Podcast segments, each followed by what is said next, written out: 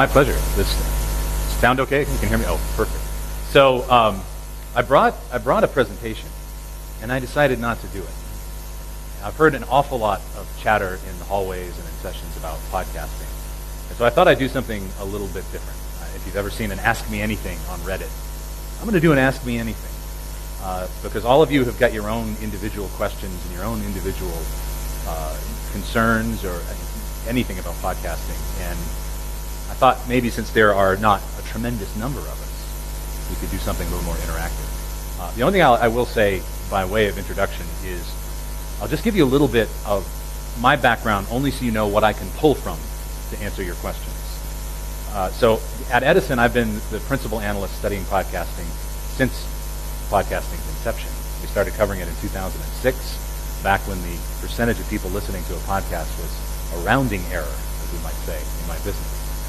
Um, and we've been covering it continuously since 2006, and we've gradually expanded our podcast research. And over that time, besides covering it from a general audience perspective, we've also picked up quite a number of clients uh, for private custom research in the space. So among the clients that we do podcast research for are NPR. You've probably heard a number of NPR podcasts. We do podcast research for WBEZ, which uh, which runs This American Life, and Serial, which Serial was, you know, many claim was at least partially responsible for the boom in podcasts.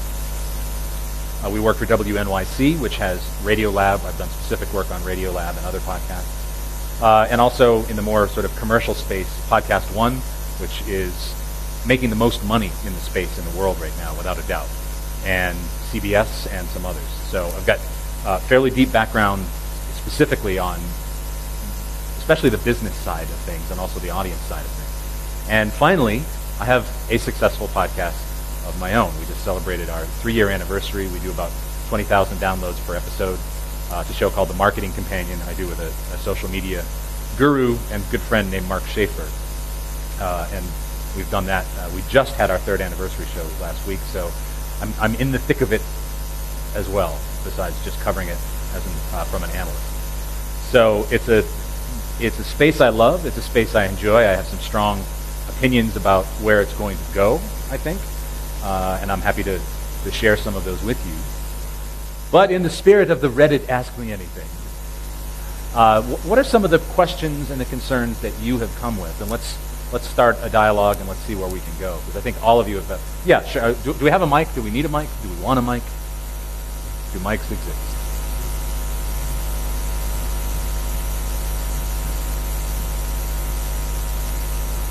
Um, okay, just the first quick question. Um, have you noticed uh, like a relationship between the length of a podcast and um, its success? So, is, is a longer podcast more successful, shorter podcast? Mm-hmm. Um, yeah. I have uh, I have a vaguely unsatisfying answer to this, but I think those of you in this room appreciate, especially will appreciate it. It's a question I get asked a lot. Um, the correct answer is it is the right length for the show. However, people ask me all the time, well, I do a show that's two hours long, or I do a show that's 10 minutes long. And I guess the, the politically correct answer here is the show should be as long as it needs to be to cover the content that you want to cover. But I will say this. Most people, and I mean the overwhelming majority of people in the podcast space, are not talented enough to pull off a two-hour show. They're simply not. It's not about length of time. It's how long can you really put on a compelling, engaging entertainment. Uh, we keep our show to a half an hour. I don't treat that as a rule. I listen to longer shows. I listen to shorter shows. And anytime at a podcast conference someone asks that question, it's always answered by somebody with, as long as it needs to be. I listen to podcasts that are hours and hours. Most people aren't good enough to pull off a podcast that long. And so I think you have to have an honest assessment about the quality of the show that you're putting on. Uh, Otherwise, shorter is better. But I, I, will say also, it depends on the context and the environment where you imagine your show to be consumed. So if you're doing a podcast that is uh, for people to listen to at the gym, then it probably shouldn't be more than half an hour or an hour, because otherwise people will have to stop it halfway. I know I, I don't run more than 30 minutes when I'm at the gym. Um, but, so you have also have to consider, is this a podcast that requires an unbroken long period of time to? or can it be you know, revisited? So that, that's my vaguely unsatisfying answer. Go ahead. We've been approached by a couple of advertisers uh, to attach their brand to our podcast, and we and we said no for specific reasons, and we, we don't want to sell out now because, yeah. Um, but the the way um, in which we're going is we're going to need to find a way to monetize our our, our. In your research, um, is that a negative? Does that influence the, the, the number of downloads? Um, does advertising or, or, or, having a sponsor at the beginning of the, the, the, podcast does that begin to, to infringe on, on, on the, the, the listener's sort of pleasure factor? I'm going to give you a really long-winded answer to this that's going to get there. Podcasting is very different from broadcasting in one fundamental respect.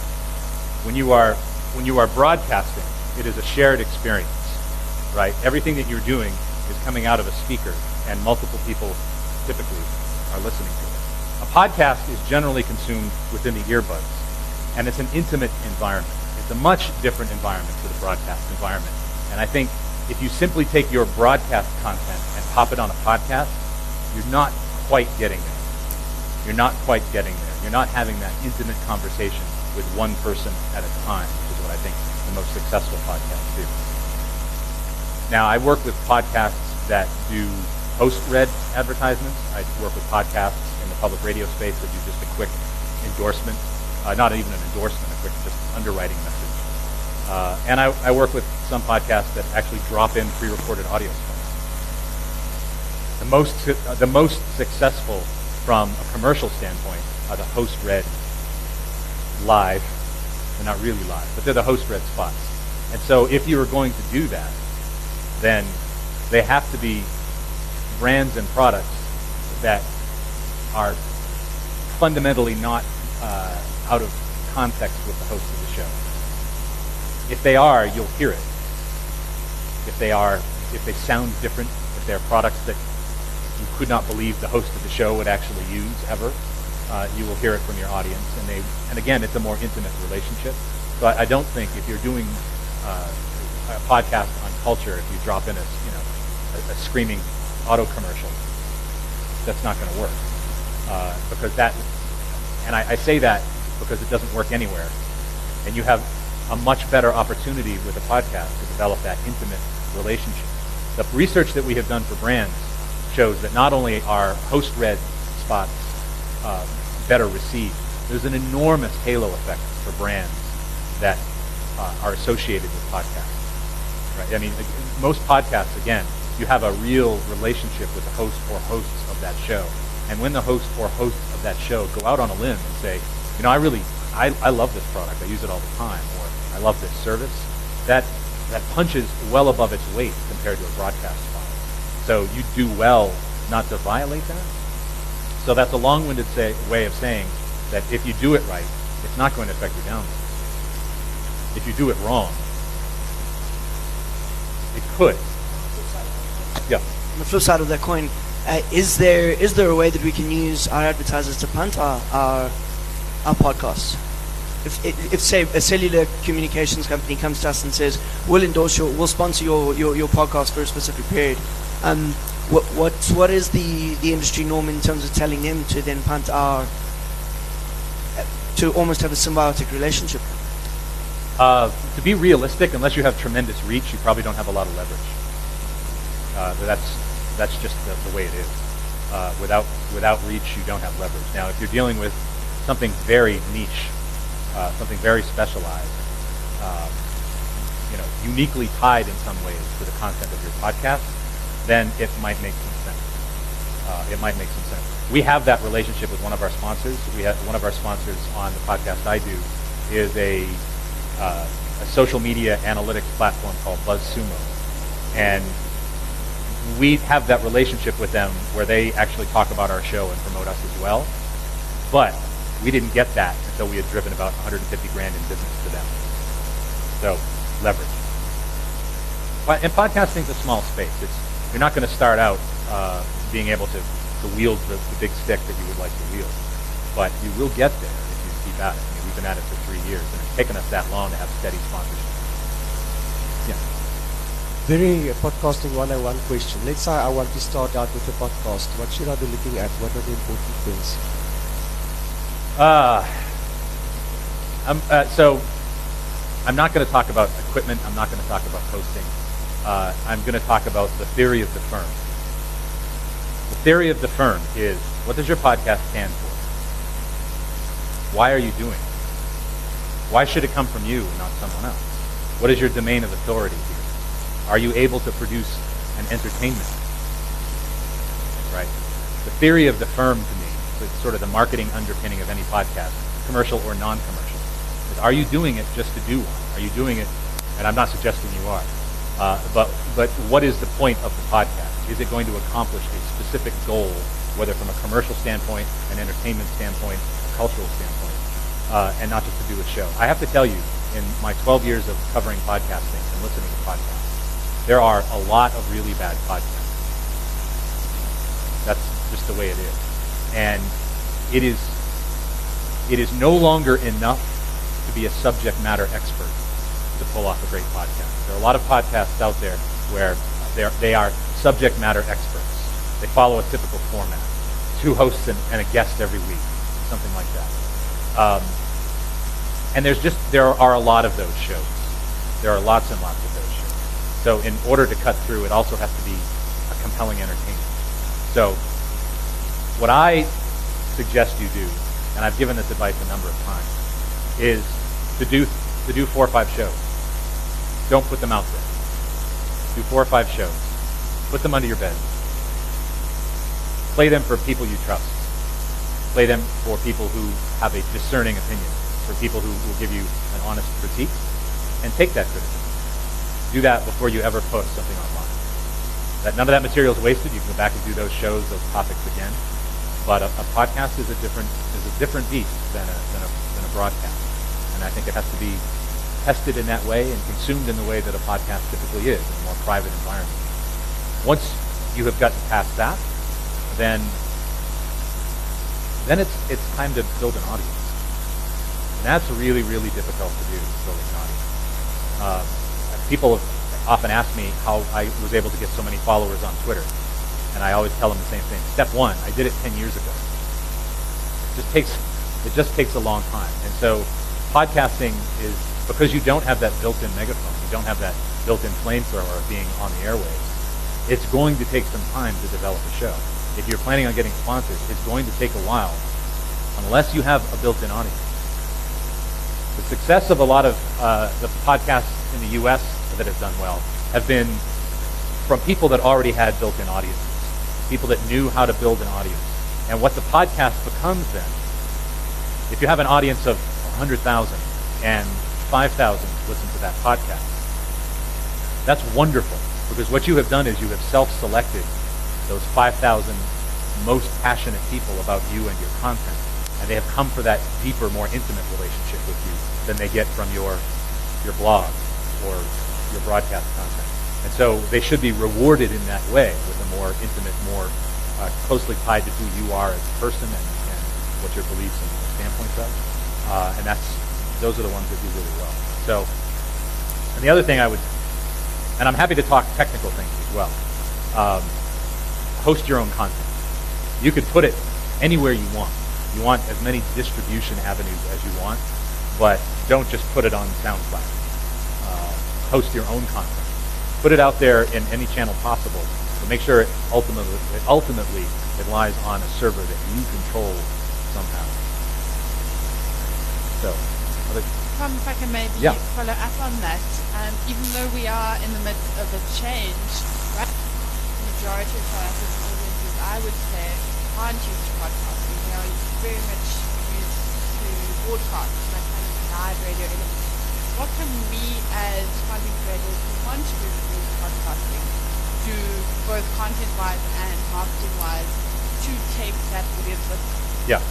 Um, so uh, I'm going to ask a really stupid question because I'm not a smart man. Are all of you in radio?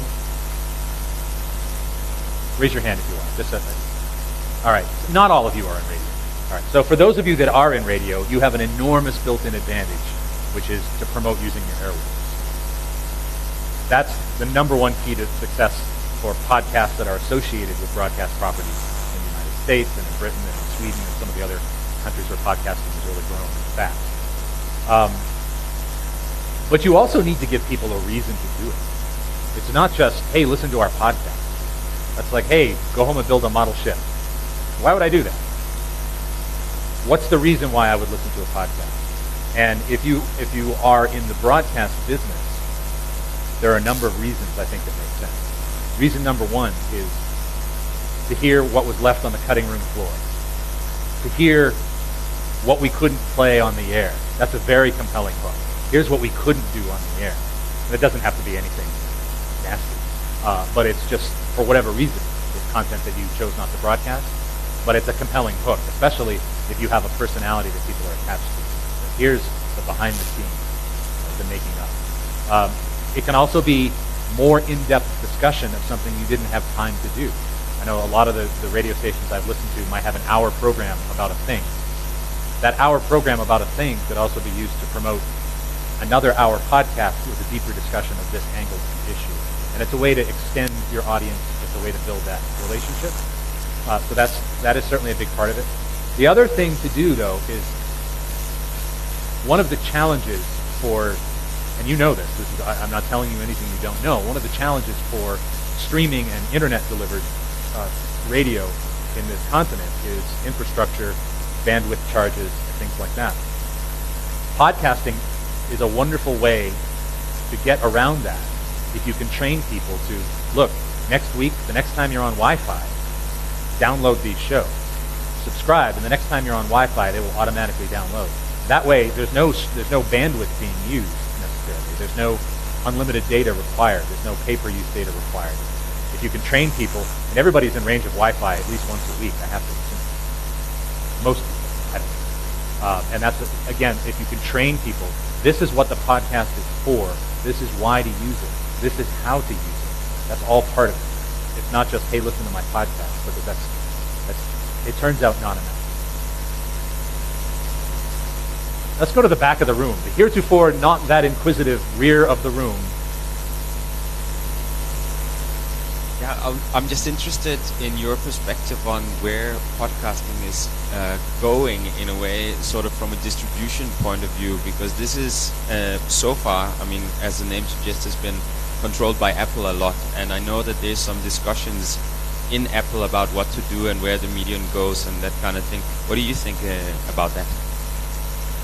Uh, Apple's Apple's dominance of the space is is declining slowly. It's especially not as it's still important. It's still the largest player in the distribution space, and that will continue for some time. But I'll give you some examples. One of my clients is Podcast One, and Podcast One has a lot of podcasts done by celebrities. So these, these are people that already have big following in social. Shaquille O'Neal does a, does a show there, right? Uh, what Sha- Shaquille does, and Shaquille has, I don't know how many followers on Twitter, four million. He will tweet that he has a new show, and he'll tweet a link to it, and his followers will just click on that link. They didn't go through Apple at all. They, um, a lot of the older podcasts, they do go through Apple. Apple is, is a crucial part of your distribution strategy, but it's not the gatekeeper necessarily. You can get around it if you can tap into audiences and followings in other ways. Now, in terms of where I think it's going, I'll give you a, a brain teaser or a brain bender or twister. Uh, one of my clients is Pandora. You don't have Pandora here, but I'm sure a lot of you have heard of Pandora. A big streaming radio player in, in the U.S. Pandora is now playing podcasts. They have signed an agreement to stream This American Life and Serial, and they're not. That's not the end. They will be doing a lot more of that content as they incorporate more spoken word onto the platform. Spotify is doing the same. Spotify is going to put more spoken word content onto the platform. So here's my brain bender. If you if you select the podcast, uh, if you select Pandora and you stream This American Life, are you listening to a podcast? The fact that we have to think about that, I think, is indicative of where I think the space is going. I think eventually podcasting stops becoming its own special snowflake. And it is just about, here's a show. You can get that show. You can stream it. You can listen to it live on the radio, as you can with This American Life. You can download it to listen to later, and we may still continue to call that a podcast. But ultimately, it's about the show. And I think podcasting, as these distribution channels and as streaming starts to come up more, on-demand listening, whether that's really streaming or progressive download, technical distinctions that I don't really care much about. I think podcasting will, will cease to be this special snowflake uh, that it is today. Um, and I, to me, podcasting is an awful lot like TiVo. How many of you have heard of TiVo? I just, just so I have a, a level set. Digital video recorder, something that records television for later. Um, that's all a podcast is, right? It's the ability to listen to the content you want when you want at a later time. But we don't call television programs recorded on a TiVo TiVo cast. We call them shows. They're not a special snowflake. So I think podcasting is a unique medium. It is for its on-demand listening, for, for the ability to suggest a context and an environment for the show to be listened to, and also for the intimate nature of the programming itself. That's special. But I think the, the boundaries between what's a podcast and what isn't are going to get so confusing as to become less relevant as the years go on. And, and just a quick follow-up. So could you would you not think that then? I mean, in my mind, a lot of the benefit or big benefit of podcasting also all over the world has been that it has given access uh, to independent producers who otherwise wouldn't be able to, um, you know, reach the audience that they've done, etc. Um, do you think then that podcasting then will go more in the direction of more uh, like TV or whatever that is more controlled by bigger players like that kind of development might actually strangle some of your smaller independent producers? Yeah, sure. I think, to be honest, uh, it's. I mean, as more money goes into the space, there's going to be more investment in mainstream content. Uh, that mainstream content will demand a share of ear, to, to use Edison's term. Um, and there are only so many hours in a day that people will listen to the program. Now, the one thing about podcast listeners, in our share of ear research, we know that uh, people listen to about four hours of audio per day. That's the average, four hours of audio. Podcast listeners listen to six. So they're already attuned to the spoken word. I think one thing that podcasts are doing, and a lot of the compelling content being put into the space is doing, is moving the needle between the balance of music and spoken word terms of the share of ear. Right now, we listen to about 80% music, 20% spoken word. That's ticking a little bit more in the spoken word direction. And podcasts are doing. That. Having said all of that, there are only so many ears. And I think the worst thing you can do with a podcast is to be a tweener, to be in the middle, to be just okay at something that people aren't so passionate about. Because where I, I think there's always going to be a place for the big shows. Shaq's podcast is doing fine. There's always going to be a place for that. Just like there's always going to be a place for, you know, the big television shows on TV. And if you, if that is not you, then then it's passion that you need to tap into. And it's no different than the blogosphere.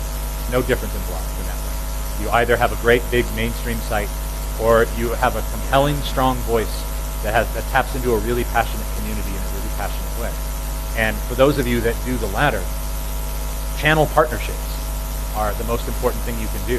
Find the influencers in your space, showcase them, feature them, find ways to cross promote each other, even in the most non-profit, uh, altruistic things, and build those kind of channel relationships. Because it's very difficult to build an audience. But once they know you're there and you and you are presenting a very passionate, unique viewpoint on something, then you're gonna you're gonna do fine. It's the kind of neither fish nor fowl podcast that will get squeezed out as a lot more money goes into the space and a lot more content gets developed. Next question. We have you and then the, then the lady in the front.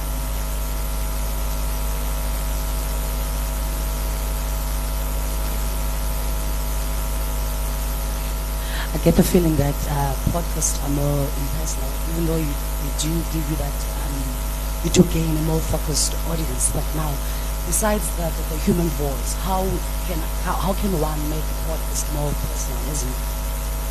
live interaction with your audience, even though it's pre-recorded or whatever. But how do we make them more personal?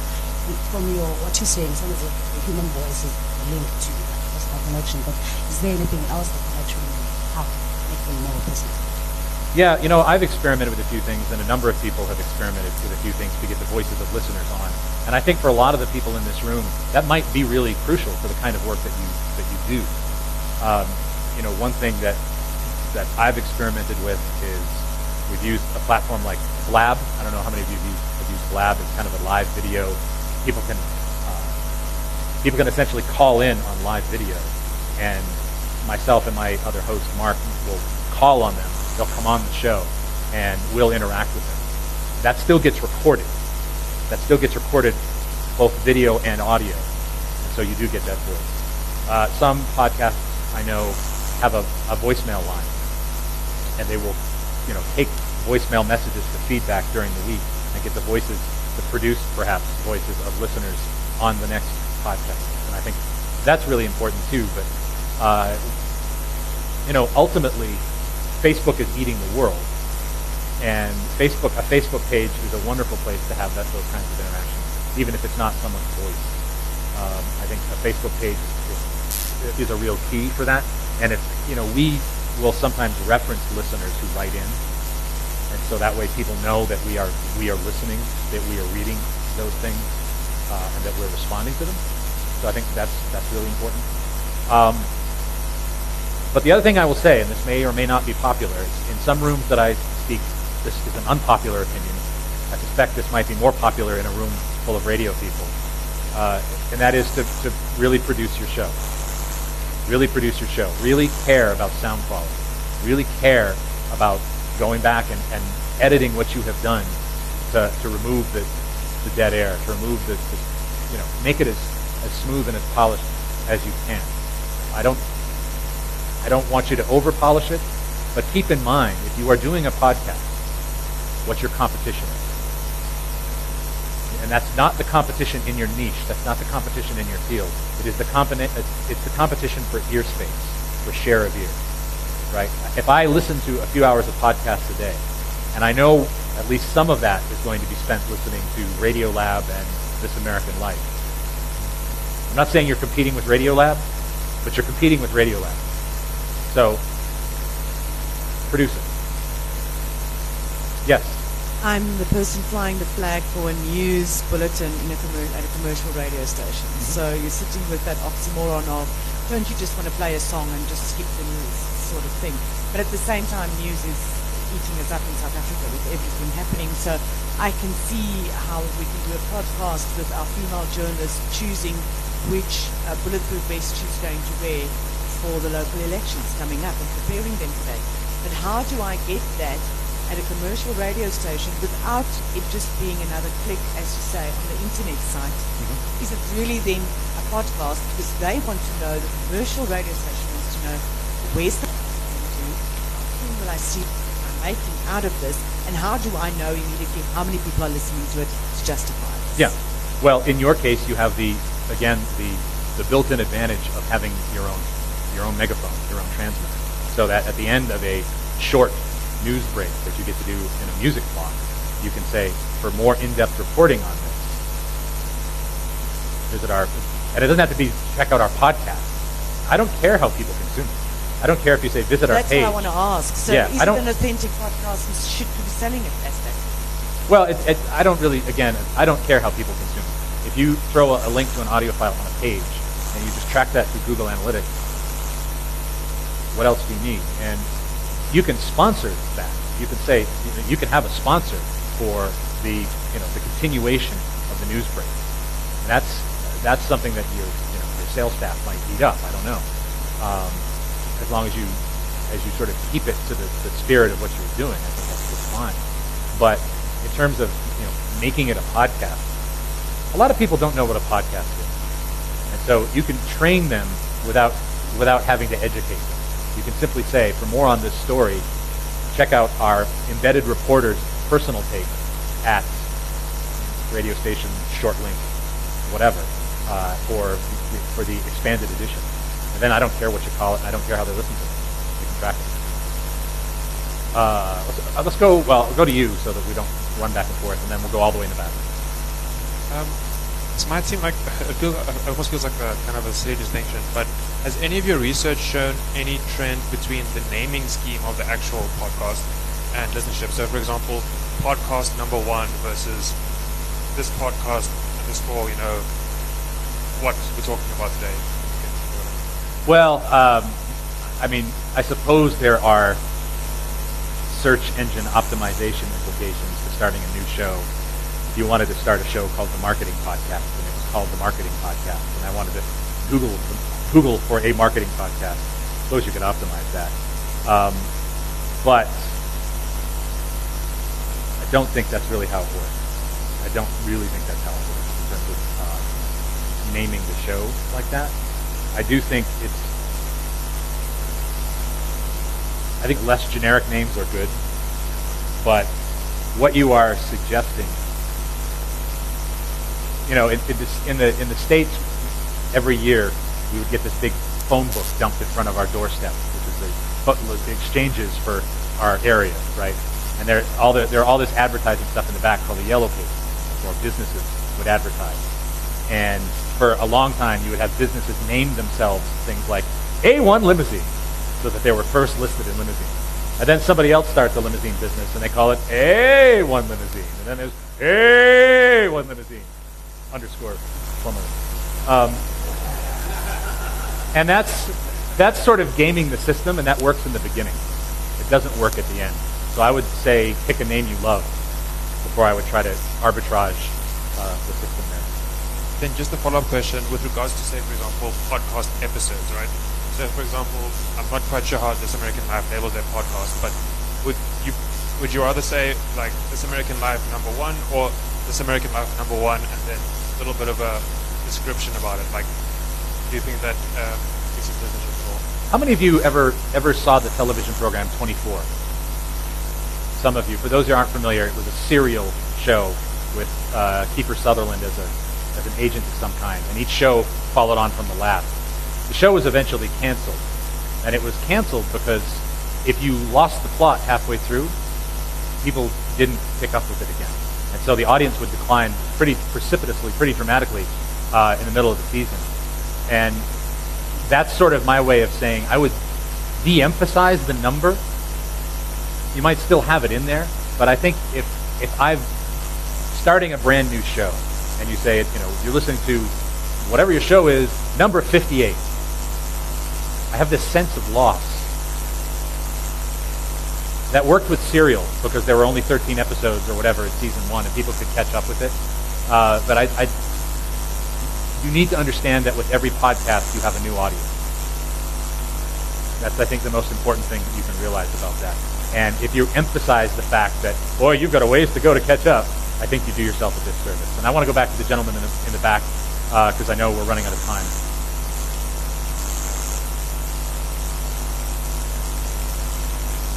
Thank you.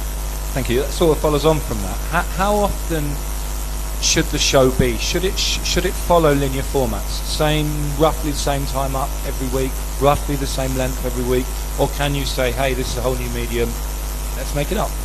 I don't think you can do the latter. Uh, I think if you have a special occasion, like you've got this incredibly great guest, um, you can, you know, you could choose to break that up, or you could choose to do something special. Consistency is key. Uh, people if you are lucky enough to have an audience invite you into between their ears at a, at a regular time, uh, I would choose not to violate that. I would choose to be consistent. I don't care if your podcast is biweekly or monthly or 10 minutes or 40 minutes. I would keep it the same every time because it's a listener expectation. And if you violate a listener expectation, you can do it, but you need to have a really good reason. It needs to be really special. You know, if you do your show every couple of weeks uh, and you you say, you know what, there's not going to be a show this week because I'm at this incredible conference, and instead I'm going to do the show from there and it'll come out a couple days later. People will forgive you for that, um, but you. The sad thing is when you start to drop off audience, you'll never know why. You won't get letters necessarily. So I would try to be consistent. I think we've got five minutes, a little bit left. So other, uh, I'm, I'm I'm enjoying this, by the way. Go, go ahead. Um, just to ask, uh, speaking on consistency, um, taking a show that's been on the air, perhaps on a small radio station like a community radio station, so, and carrying it over online where you have the website where you say you're hosting it yourself, you have extra content like video and so forth, backing the podcast. Um, how does that work? Do you then continue the, the subject matter of what was on the air to the podcast, or do you then um, deepen the content to, Don't know, express views that you otherwise may Yeah. not have explored on air? How do you then go from, from an on-air show that's successful to having a podcast, to download the podcast and listen as opposed to tuning in? So uh, I'm not going to be prescriptive about this. You can certainly just put the same thing you had on the air onto a podcast, and people will download that out of convenience. I will say that that's not taking the most advantage of the medium that you could get. And there are there's a, a wide range of things you could you could do here. But one way to clearly distinguish what you're doing on the air with what your podcast is, what is on the air is about the story. What is on the air is about the story and how that makes an audience feel. What a podcast could do, it could just play that story. But it, what it also could do is it could give you a deeper connection with the people telling that story. It could give you a deeper connection with the reporters discussing that story. It could, it, basically, it's less about the story and more about the people who are sharing that story and engaging with them, engaging with their voices. Because again, between the earbuds, it's a very different experience. You have that opportunity. Not being prescriptive about it, but that allows you to a clearly distinguish what you're doing on the air with what you're doing from a podcast perspective, and it also lets you build talent. It lets you build stars. And if there is any, I said in my talk yesterday on uh, the, the commuter code that I talked about, I come from the U.S. not to serve as an example, but as a horrible warning. Develop your talent. Develop your talent. A lot of U.S. music stations have become jukeboxes, and you cannot out jukebox Pandora. And they're figuring that out. Uh, develop your talent, and if you can find ways to allow your audience to have a more intimate connection with your talent, podcasts are magnificent for that, then you're building them. You're building them into stars on various platforms, uh, and I think that's only going to help you in the years ahead. Got time for a couple? Yes, you.